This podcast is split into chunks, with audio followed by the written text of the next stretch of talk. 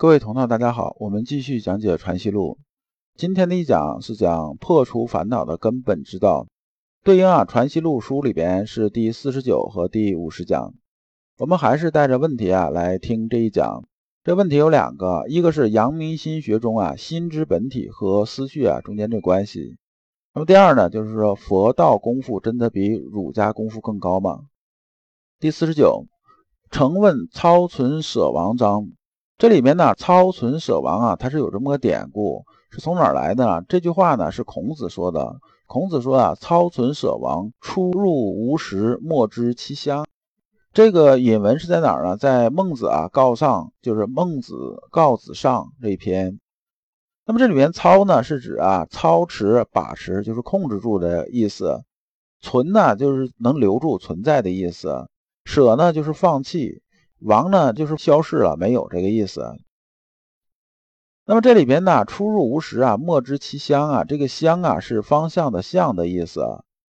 这句话的意思是说呢，我们如果啊控制好心体的时候啊，就是控制好心的时候啊，那么随时啊把持住，就是控制住的时候啊，那么我们心性这种修炼就是可以啊持续存在下去，就是这件事修身呢就是存在着的。如果我们放弃了，就是由着性子啊，就跟这个七情啊走，跟着这个贪嗔好恶走呢，就是信马由缰这种吧。那样的话呢，我们这个修炼这事儿基本上也就玩完了，就这么个意思。那么常人来说呢？这句话呢，是对常人来讲的。这里有出入无时啊，莫知其乡。讲的意思就是说，我们经常啊，心里边这种思绪万千呐，一会儿东，一会儿西，一会儿这个美国，一会儿这个家里边，一会儿这个月球，一会儿星球大战，一会儿上下五千年，一会儿纵横八万里啊，它是不断的四处飞的，就是出入无时啊，一会儿是里边，一会儿外边，莫知其乡啊，意思说我们根本把握不住它的方向，因为下一念头出来，你也不知道它念头怎么出来的，它出来是哪个方向。那么我们是把握不了的，但这句话呢是针对什么来说的呢？是针对啊普通人来讲的，常人确实是这样。但是我们作为修心学这些人呢，我们要懂什么呢？就是我们做修圣学、修心性的人，我们要懂得这么一个道理：心之本体啊，它是始终存在于哪儿呢？存在于啊你的身体里边的。所以从这个角度来说呢，先生说呢，它就不存在入则存啊，出则亡什么这些事情。那这里边呢，我用白话讲一下，就说我们所有的心体啊，发出这些东西啊，思绪万千嘛，到处跑。但是啊，它的根儿在哪儿啊？根儿在我们心里边，就有点像什么？有点像放风筝一样。我们这风筝啊，无论飞多高，无论哪个方向，是不是？但是呢，我们这根风筝线呢，这根绳啊，是把握在我们自己手里边的。因为风筝在天上飞的时候啊。经常风向是变的，一会儿东风，一会儿北风，那么风筝肯着跟着风向走，对不对？这个是我们这个线呢，很难能控制得住的。但是我们只要线在手里边的时候呢，我们能大概控制得住。我们想收的时候，就能把风筝收下来。先生讲的是这个意思。先生最后讲了一句说：“出入亦只是动静，动静无端，岂有相邪？”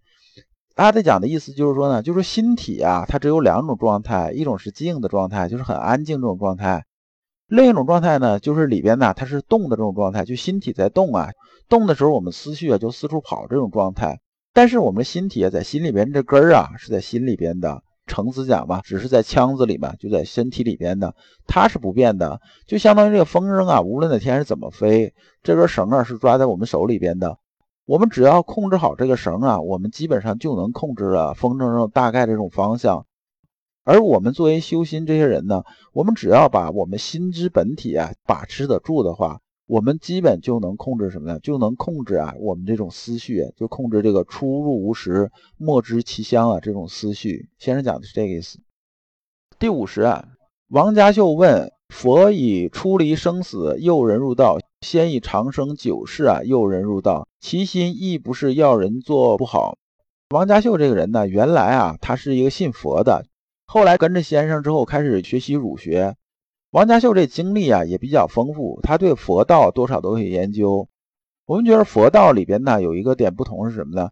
佛啊是讲什么？讲的勘破生死，就说呢，我们讲六道轮回也好，还是讲什么什么也好，意思是说让我们呢把这个生死勘破了，就是我们不会对这个生老病死心有恐惧，那么把人呢带到这个道里边。等到那个修道呢，道是讲什么呢？讲长生久世。比如说我们现在修丹道吧，老刘对丹道多少有点了解。我们讲的是什么？按照道法自然呢，就是最后你修到最后，就是说我们是不是能体与天地同寿啊，多活很多年啊？是要这些。但是啊，他们做的也不过是什么呢？也不过是让人呢做好事儿，就是引人向善嘛，也是这样子的。但是呢，他们跟圣人相比呢，好像是只有那么一节就是往上那一节怎么叫往上一节你发现呢？不论是佛呀还是道啊，他讲的很多东西啊，都是那种啊天上飞的。比如说佛啊，上来就跟你讲彼岸嘛，讲极乐世界啊，讲这个六道，讲啥这些东西，就是好像很玄之又玄的。讲道呢，大概也是这么个意思，就是说他这个什么呢？他这个就上半截他讲的都是什么呢？都是抽象的，就是很玄的这些东西。而我们圣人讲这个东西啊，就是儒学圣人讲这东西啊，它基本上是两条道都有的，就是上边的也有，下边的也有。所以我们讲啊，下学上达是两节都有的，这是王家秀这种理解。所以他接着说呀，他说，比如说现在入道正路啊，比如说入仕啊，入仕就是出来当官嘛，当官呢可以啊由科，就是通过科举啊考试上来的，呃由贡啊，就是通过别人那个推荐呐什么这些就上来的。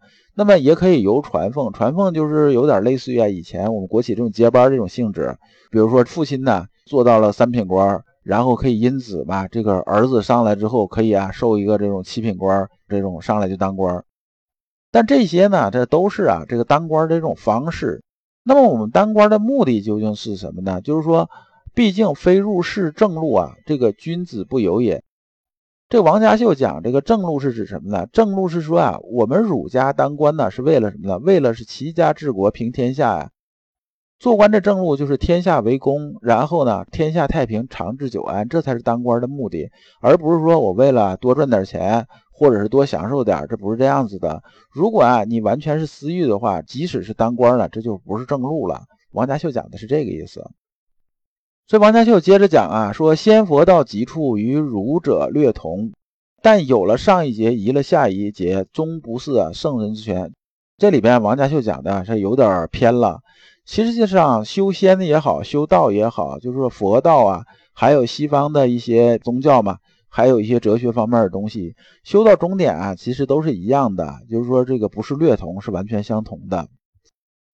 那么他讲的，就是说这些啊，仙道啊，仙佛啊，这些啊，他终究啊，和圣人比啊，就是和儒学比啊，终究还是差一截儿。那么后世儒者呢？后世这些儒者呢，水平上又到不了圣人这种水平。这个圣人这里边就指啊孔子了，就指孔圣先人了。那么假如说又一下一节，就是说只有什么呢？只有上达的功夫做不到，只能什么呢？只能做一些下学的功夫。下学的功夫就把圣人呢这一些东西啊，就比如说这个四书五经啊，就在干什么呢？干记咏词章，功利训诂。这里面记咏就不说了，词章呢就是学了东西啊，我写词章嘛，写这个功利呢，就是说我通过这些毛这个力嘛，这个训诂这里边呢不是训诫的意思，训诂啊是属于啊文言考证这个方面的东西。那么最后呢，就是免不了啊，把圣人之道啊就变成什么呢？本来是上达的这种功夫，就全变成下学了，那相当于啊，本来是挺好这么一个红木家具，结果劈了当这烧柴了，就是干这个了。那么这样的话呢，不但做这些事情呢，就是前面这四项呢，既咏辞章、功利训诂呢，终身呢是劳苦于身心的，就是很累的。比如现在考证啊，做这个书艺也好，还是钻营也好，这都是很累的。但是对我们修心性来讲，实际上没有什么具体这种帮助。因为有些人呢，他把书啊，他真是能倒背如流的，但是他一样啊，他理解不了啊圣人呐上达这种功夫，他就不知道上达究竟是什么。这样的话呢，那自然而然呢，还不如那些啊修仙佛那帮人。那帮人毕竟还清心寡欲啊，日子很舒服，他至少不累啊。所以这个反而被修仙佛这帮人啊觉着，哎，你还不如我这个了。就说这里边讲啊，恐彼或有不屑，就讲的就是这个意思。当然了，他下边就说啊，说先生啊，这是我的这种想法，你觉着怎么样？先生回答王家秀说啊，说你啊，说这个东西啊，大概方向啊是没有问题的，是讲的还是比较对的，但是呢，还是讲的是有点偏。这里面呢，我们讲圣学来讲啊，它没有上一节下一节这种说法，你只要一分呢，上一节下一节就等于说把下学和上达就分开来看了，看成两件事了。其实不是这样。圣人呐，大中至正啊，这种道啊，它是一贯的，它就是整个一体的，怎么可能分为啊上一节下一节呢？所以啊，《易经》里面讲啊，一阴一阳之谓道啊，说这些东西啊都是它统一在一体的。那么仁者见仁，智者见智啊，百姓日用而不知，故君子之道先矣啊。那这里边呢，仁和智啊，它不是道吗？它也是道啊。所以说，你讲这个东西啊，等于说把这个气啊和道啊，就是形而上者谓之道，形而下者谓之气嘛。说你等于把这两个是完全分开了。咱们圣学啊，不是这样子的。这一讲我们就讲完了，下一讲我们讲万变不离的中道。感谢诸君。老刘啊，一直相信修身之道在于互相印证，同道为鉴，共同进步，是我们修身的这种必由之路。如果啊，诸位同道对老刘分享的内容比较感兴趣，愿意一起交流、聆听更多的分享，可以通过专辑介绍里面的联系方式联系老刘。今天的内容就到此结束，再次感谢诸君。